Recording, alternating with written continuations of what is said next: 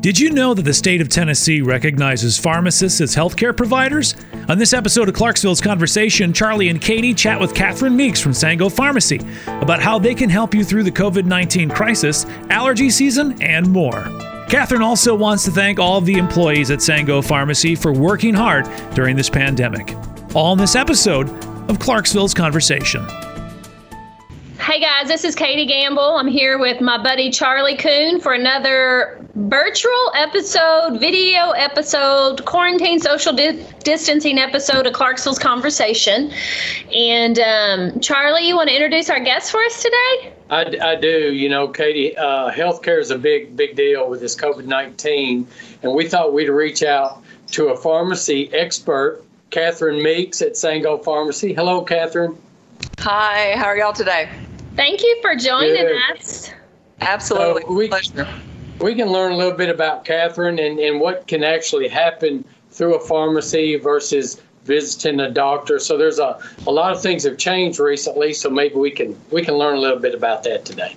I actually, Catherine, this week had my very first virtual doctor's appointment, and I thought it was quite interesting. And I wonder if, and I was wondering, why haven't we been doing that all along? Yes, it, it definitely is a convenience for people. Yeah, because it was, you know, I thought, you know, for something like what that was, which was poison ivy, I thought I would have gone to the doctor, sit there an hour. It would have been like a two-hour episode where this was fifteen minutes. So are you, there's been a lot of changes kind of in the healthcare with this COVID. What are some of the biggest changes that you're seeing in your industry right now? Like, um, I mean, probably... Some of the interesting things that we're seeing is, you know, we've always been very accessible to our patients. Mm-hmm. Um, you know, average patient will see a doctor's, like you said, you go to your doctor's maybe three, four times a year. Um, pharmacists, average patient sees us around thirty times a year. Um, and that can include phone calls. So we are very accessible to our patients. Um, we're really one of the only healthcare providers that um, patients can readily call us and get us on the phone and get um, get medical advice from pretty quickly. Um, some of the phone calls that we're seeing right now, seeing a lot of phone calls for allergies. Um, it's definitely um, full-blown allergy season right now in Tennessee, um, thanks to the blooming of all the beautiful flowers. I think it's just um, starting, actually. Yes, just getting started. Um, and, and then to add to that, you know, you have the cold weather and the warm weather and going back and forth from that. Um, so... Um, Allergy symptoms can definitely be something that, you know, we help patients with a lot. Um, another thing that we've probably seen that has changed the most is the number of patients that are reaching out um, with stress, with um, anxiety issues, with sleep issues, um, calling and asking us, you know, how best um, that they can approach some of those issues. Um, definitely seeing more prescriptions being called in uh, for um, sleep and anxiety. So um, very important to still remember uh, mental health, and um, even patients that have never had issues with this before are all of a sudden experiencing, um, you know, the unknowns, and um, not only the you know, with the the virus that's going around, um, but also with the economic um, stressors that um, it's bringing to patients. So you said something that I think people have always been aware of, but they've never really thought as much about it because you've always been accessible. We, you've always been able to pick up the phone, call your pharmacist and go, I'm taking this medicine. This is how it's affected me. But um, I think that people are more aware of it now because they're trying to find new ways to do things. So, you know, just the fact that, let's say that I wake up tomorrow with a sore throat and congested, so I could l- literally pick up the phone and go, hey, I think I've got allergies. What do you suggest? And you can like, so you cannot prescribe, but you can do, give me some over-the-counter remedies, correct? Oh, yes, absolutely. And we do a lot of that. Um, you know, there's a lot of conditions that patients, you know, even before all of this um, virus happened, um, Sorry, so I was walking through here. Um, even right before this virus and everything happened, um, patients would um, often go to a, a doctor's office to get treated for those yeah. conditions. And um, some patients would even be surprised when they left and they're like, they just told me to get over-the-counter Claritin and over-the-counter Flonase. So a lot of the prescription medications that used to be used to treat these conditions yeah. are readily available over-the-counter. You know, I, I remember coming in there before, and you actually came out. I was just looking for some supplements because I'm getting older and I need help. And I mean, you came out and said, well, this is what you need. And because there's supplements people can take too, like for the stress or the sleep, and you're able to help walk them through that too, correct? Yeah. And that's one thing that, like, when patients call, like, looking for advice for that, some of the just basic things that I'm reminding them of is, you know, multivitamins are, you know, a good option, especially right now. Um, make sure it's a good multivitamin with a good mineral component to it.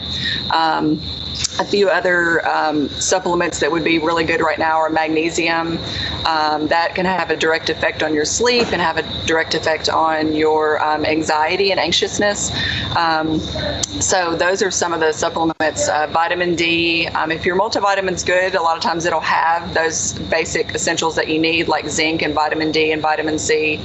Um, but just depending on where your levels are, sometimes you need extra supplementation with that.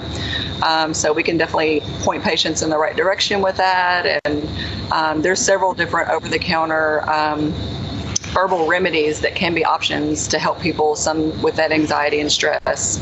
And another thing that we're seeing too, and one of my concerns with everything that's going on right now, is that, um, you know, I don't want patients to forget about all of their other disease states. And what that means is, like, you know, patients that were previously diabetic, they're still diabetic. And then we're going to have patients right now that, due to all this stress and due to their lifestyle change, changes that are occurring right now, um, they're going to come out with, you know, um, increase in chronic disease states. Um, so I'm trying to stress to all of our patients right now how important it is for them to take care of themselves, reduce their stress as much as possible. Um, physical activity and exercise, extremely important right now for our patients. Um, just to help with their, not only their physical health, but also their mental health. I think you see a lot, a lot of people exercising more. I know that, you know, and I've always been, more. I'm sorry. Yes. More? Eating more. Oh, yeah. Eating too. Yeah.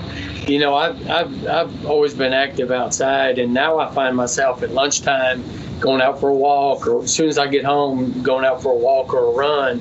And uh, it's good, you know, it's good to see my neighbors. I've actually met more neighbors, and I've lived there for thirteen, fourteen years, and I've met more in the last few weeks than I have, you know, in that those few years. So. And you're a social butterfly, so that's surprising.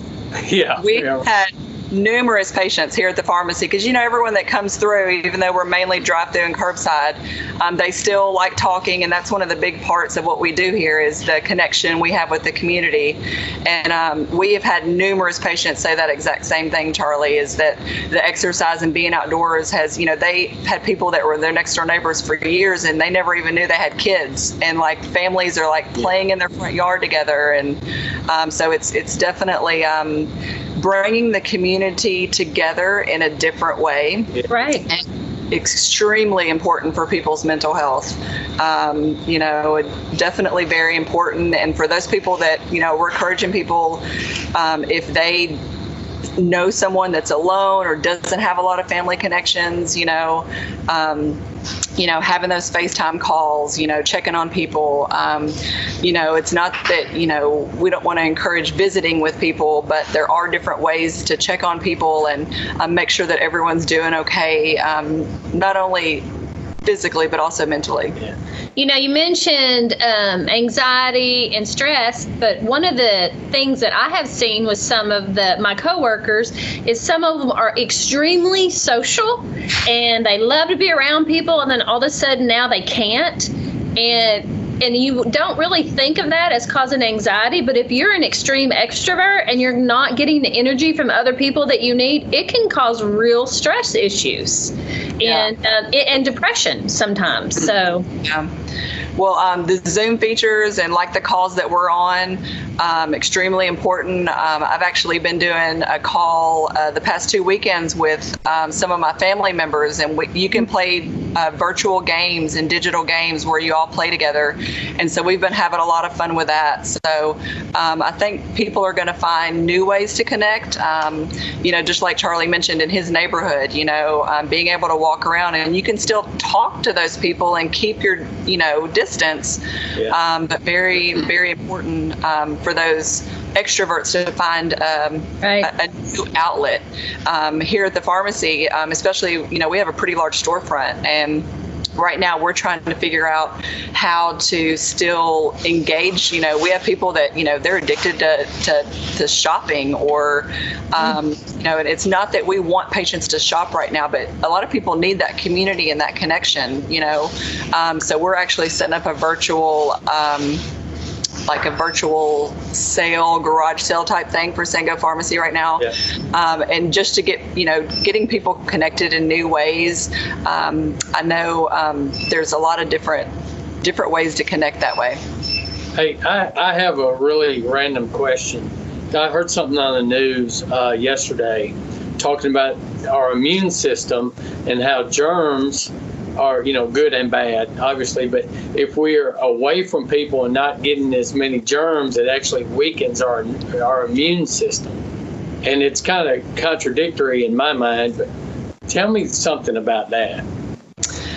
Well, it that is kind of um true, because that's how your immune system, I mean, think about a newborn baby. When a newborn baby first comes into the world, they get their immunity from their mother and from nursing and from exposure to other people. So when the human body is exposed to a germ or to a virus or to anything, the body reacts. It remembers that germ, and then it knows how to react when it sees it again in order to fight it off really quick.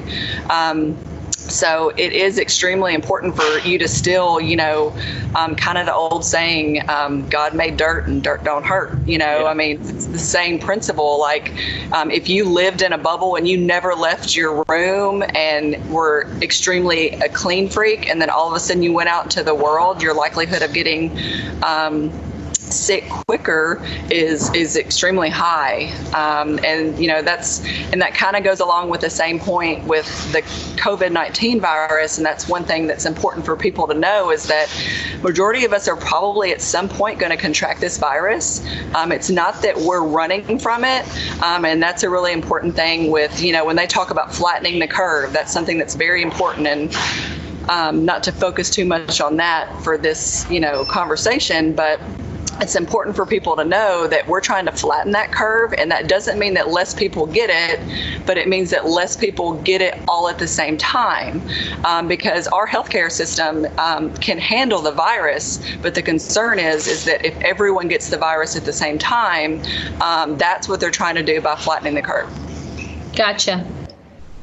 Well, I think it's it's pretty interesting. It, before, before our uh, call today, we talked a little bit about healthcare providers, and I don't know that I ever considered my pharmacist a healthcare provider more than a, a confidant. You know, we, we all know yeah. somebody. We call and say, hey, what about this? What about that? But so what what is your uh, status considered for the state of Tennessee? How how does that relate to a doctor? So in the state of Tennessee, um, pharmacists are recognized as healthcare providers. Um, we are considered medical providers in the state of Tennessee.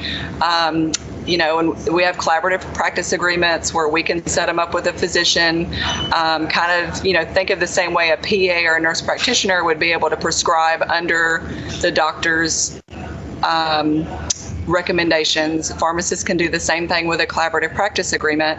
Um, we are still not recognized federally right now.